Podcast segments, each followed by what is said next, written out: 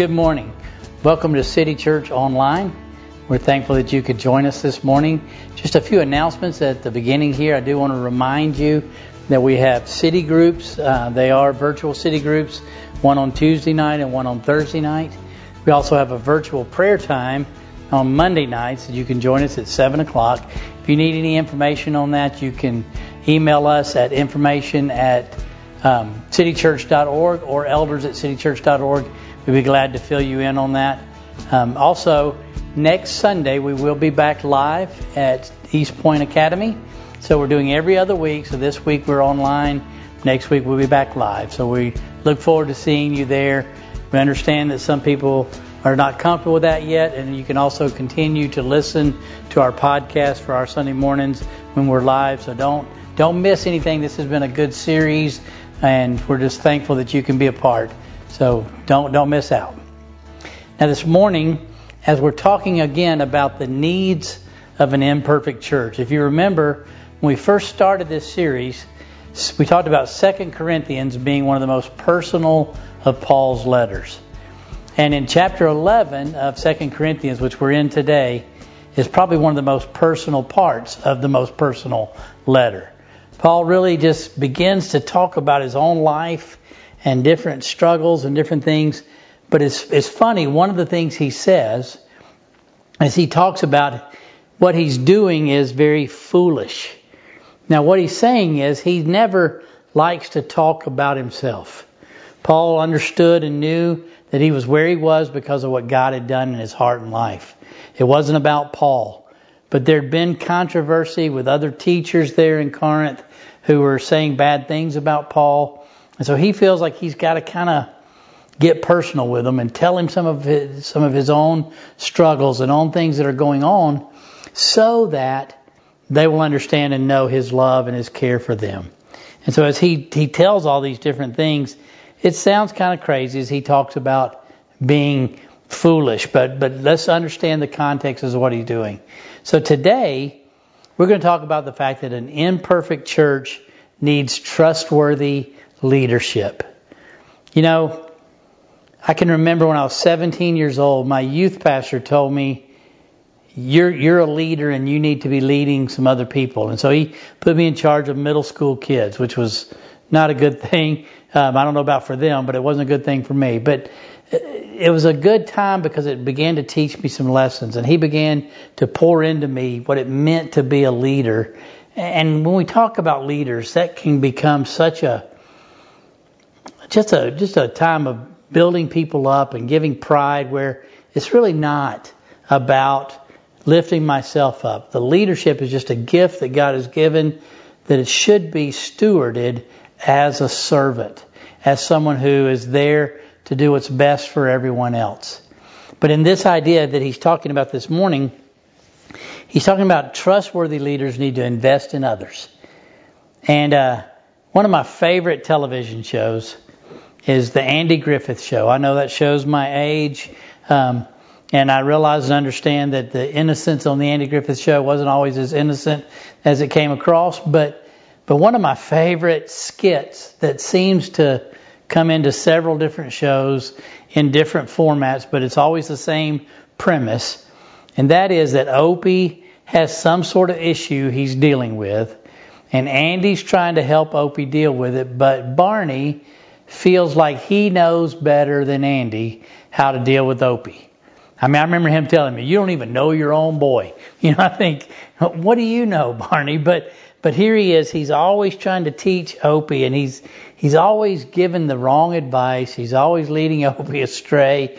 He, Andy usually just rolls his eyes and, and says, "Well, I, you know, I'm going to do it the way I feel like I need to do it." But the point behind Barney's misinformation is he's not, he doesn't have a vested interest in Opie. He's a friend, but he's not Opie's father. Opie's father has a vested interest in how Opie turns out. And so he pours his life into Opie rather than Barney, who just every once in a while has some sort of article he's read or some sort of thing that he feels like he's got to tell. And so what Paul is doing here in 2 Corinthians is he's saying, You've got some of these leaders that are here who are not invested in you. They are here and they're being, they're telling you a lot of things, but it's not because they care about you. They just want to get their point out. But he's saying, I want you to understand who I am, that I love you, that there's a, there's a aspect to my leadership that shows that I'm here to, to serve you and to love you. And part of that is he uses an analogy of a father.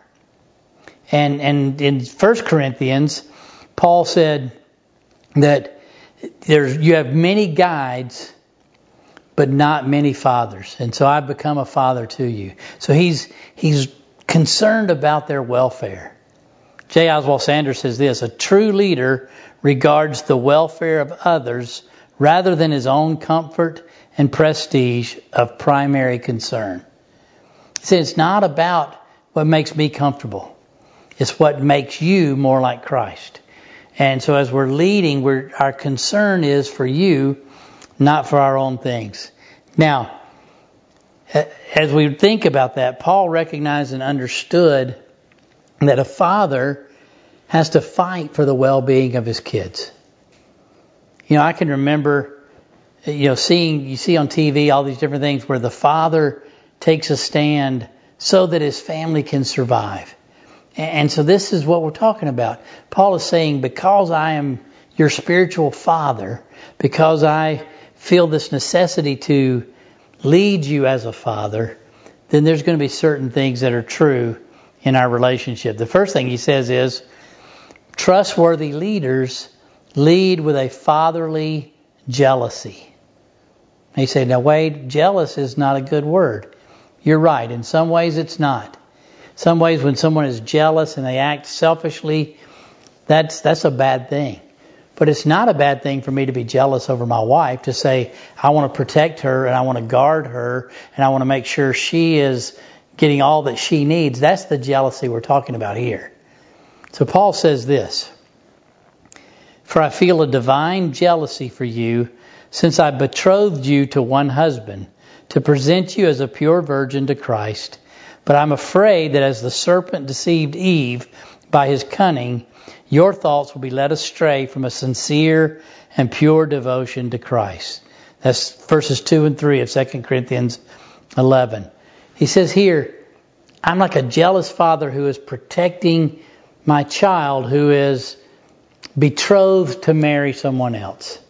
And we don't use that terminology anymore. We talk about engagement, and it's usually people who have dated and have fallen in love, and, and there's a, a giving of a ring and an engagement. But in these days, when your children were young, you pretty much decided she's going to marry him when they get older. And you made this covenant together with her family, and, and it was this betrothal. And so the purpose for the father then from that moment forward is to do everything he can to protect his daughter. Everything he can so that he can present his daughter to this young man when they get married as a virgin, as pure, and so he has protected her. Now, he's saying, I'm doing this because I don't want you to be deceived like Eve was deceived. The serpent came in Genesis chapter 3 and led Eve down a path that she didn't need to go.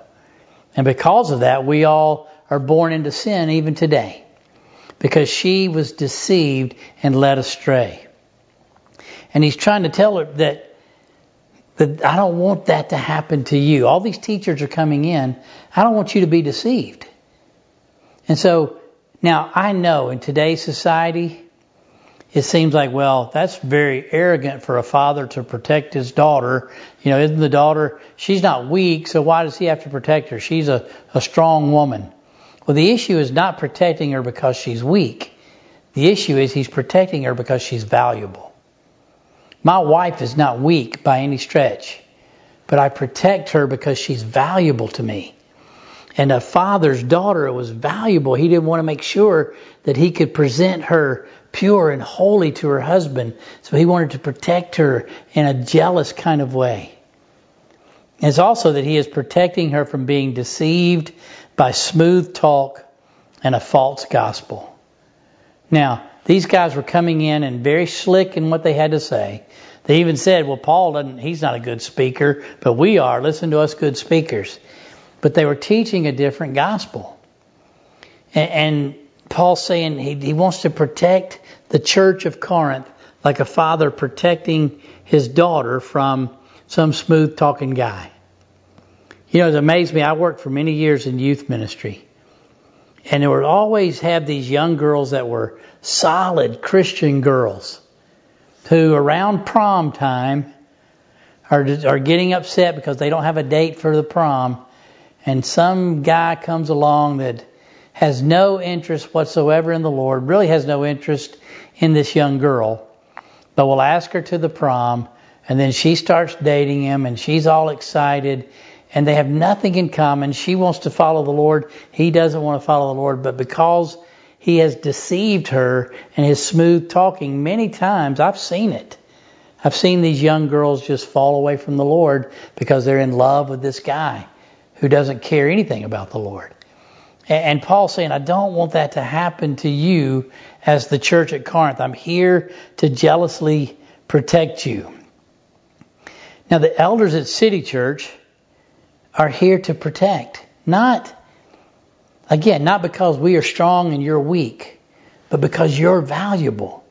Our desire, our heartbeat is to keep you pure and holy and to teach you how to do that and to present you to Christ as pure and holy. Now, sometimes that means hard teaching. This, this series through Second Corinthians has had some times when we've had to be kind of hard in what we said. But it's not because we don't love you, it's because we do love you. We desire for you to hear the truth, not just some smooth talking salesman kind of pitch. You know, and we're not the flashy preachers that are out there. Maybe we're not the best orators that are out there. But the point is, we're here to, to teach you and to help you to be all that Christ has called you to be because we love you and we want you to be who He has designed you to be. Paul Barnett says this Christians need to think about what they are being taught rather than being impressed by who is teaching them. Let's say that again. Christians need to think about what they are being taught rather than being impressed by who is teaching them. You hear it all the time now. You ask somebody, what church do you go to? Well, I go to so and so's church, and they name the pastor. Now, I have nothing against that pastor. He's probably doing exactly what God's called him to do, but somewhere along the line, the people began to reckon, think that that church belongs to that pastor because they like that pastor. And if that pastor leaves, then they go find another church where they like the pastor. But that's not what we're talking about here. We're not talking about changing fathers every time a new flashy father comes along. The elders of the church are here to help you be all that God's called you to be, to teach you so that we can present you to Christ holy and pure. The next thing he says here is trustworthy leaders lead with a fatherly sacrifice. 2 Corinthians 11 says this Or did I commit a sin in humbling myself so that you might be exalted, because I preach God's gospel to you free of charge. Now, Paul had been in other churches where he took money for his preaching. So it's the issue is not whether someone's a paid uh, pastor or a paid staff member to church.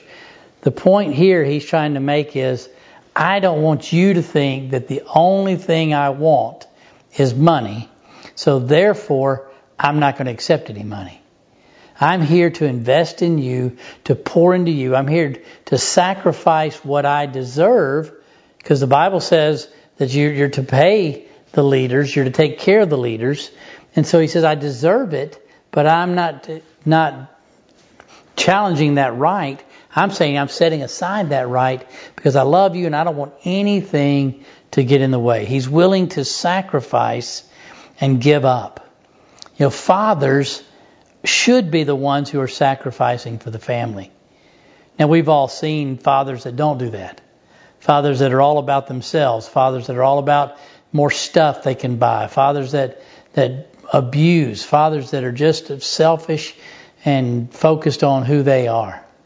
But that's not what we're called to be as fathers. We're called to sacrifice for the rest of the family. We're called to be the ones who, if somebody needs money, we give it up. If someone, if there's not enough food, we're the ones who don't eat. But, but that's not the way we always do it. But that's what Paul's saying, is I'm doing this because I want to serve you. And, and leaders in the church should have the same spirit. Linda Belleville says this, so far from being a sign of indifference, his refusal to accept support is actually evidence of his love for the Corinthians. He's saying this proves that I love you because I'm willing to sacrifice for you. And then lastly, trustworthy leaders lead with a fatherly concern. They're the ones who are always concerned about someone else. In John chapter 10, Jesus says, I am the good shepherd. My sheep know my name and they hear my voice and they follow me. But he says he compares it to a hireling, someone who gets paid to watch the sheep rather than loving the sheep. He says when a bear or a fox or a wolf comes along to steal a sheep, if you're just paid to watch the sheep, you run away. But the shepherd is willing to step up and fight the animal and possibly even lay down his own life to protect the sheep. And Paul is saying the same thing here. I'm not going to run away. I'm here because I'm concerned about you. How do we know that? 2 Corinthians 11, 28 and 29 says this. And apart from other things, there's the daily pressure on me of my anxiety for all the churches. Who is weak and I am not weak? Who is made to fall and I am not indignant? Now, he says, apart from these other things, there's this pressure from the churches. What are these other things he's talking about? It says here, are they servants of Christ? I'm a better one. Oh, I'm talking like a madman. With far greater labors, far more imprisonments, with countless beatings, often near death. Five times I received at the hands of the Jews 40 lashes less one. Three times I was beaten with rods. Once I was stoned. Three times I was shipwrecked. A night and a day I was adrift at sea, on frequent journeys, in dangers from rivers, danger from robbers, dangers from my own people, danger from Gentiles, danger in the city, danger in the wilderness, danger at sea, danger from false brothers, in toil and hardship, through many a sleepless night, in hunger and thirst, often without food, in cold and exposure, then, and apart from all these things, there's the pressure of all the church. He says, in the midst of all these things I've been through, all these struggles he's been through, he's basically saying, the greatest burden on me, the greatest suffering that I do is my concern for you.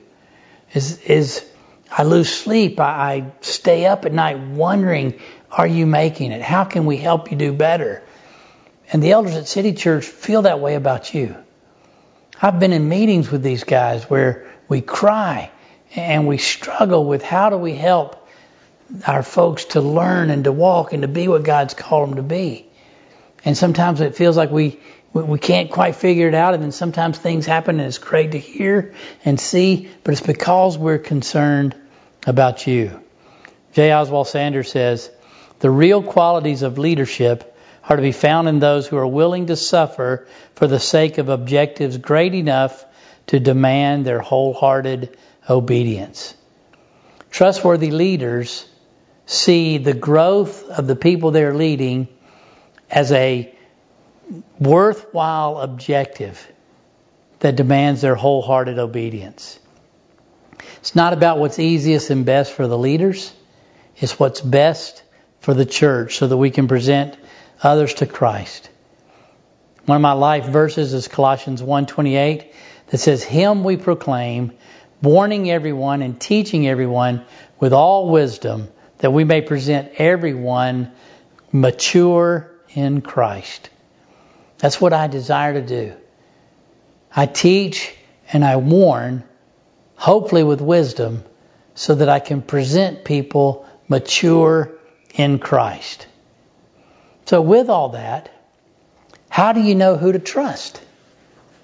I mean, I'm telling you, you can trust the elders at City Church, but I'm one of the elders. So maybe I'm just telling you that.